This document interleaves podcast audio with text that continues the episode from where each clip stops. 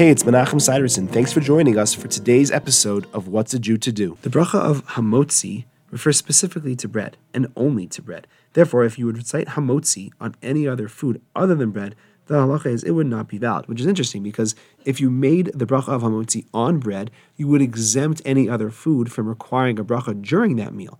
But if you made that bracha of hamotzi on the other food, it would be totally invalid and you would require a new bracha. The one exception to that is that there are some types of mizonos foods that, although the bracha is mizonos, technically there is a opinion, at least in many situations, that it could actually have received the bracha of hamotzi.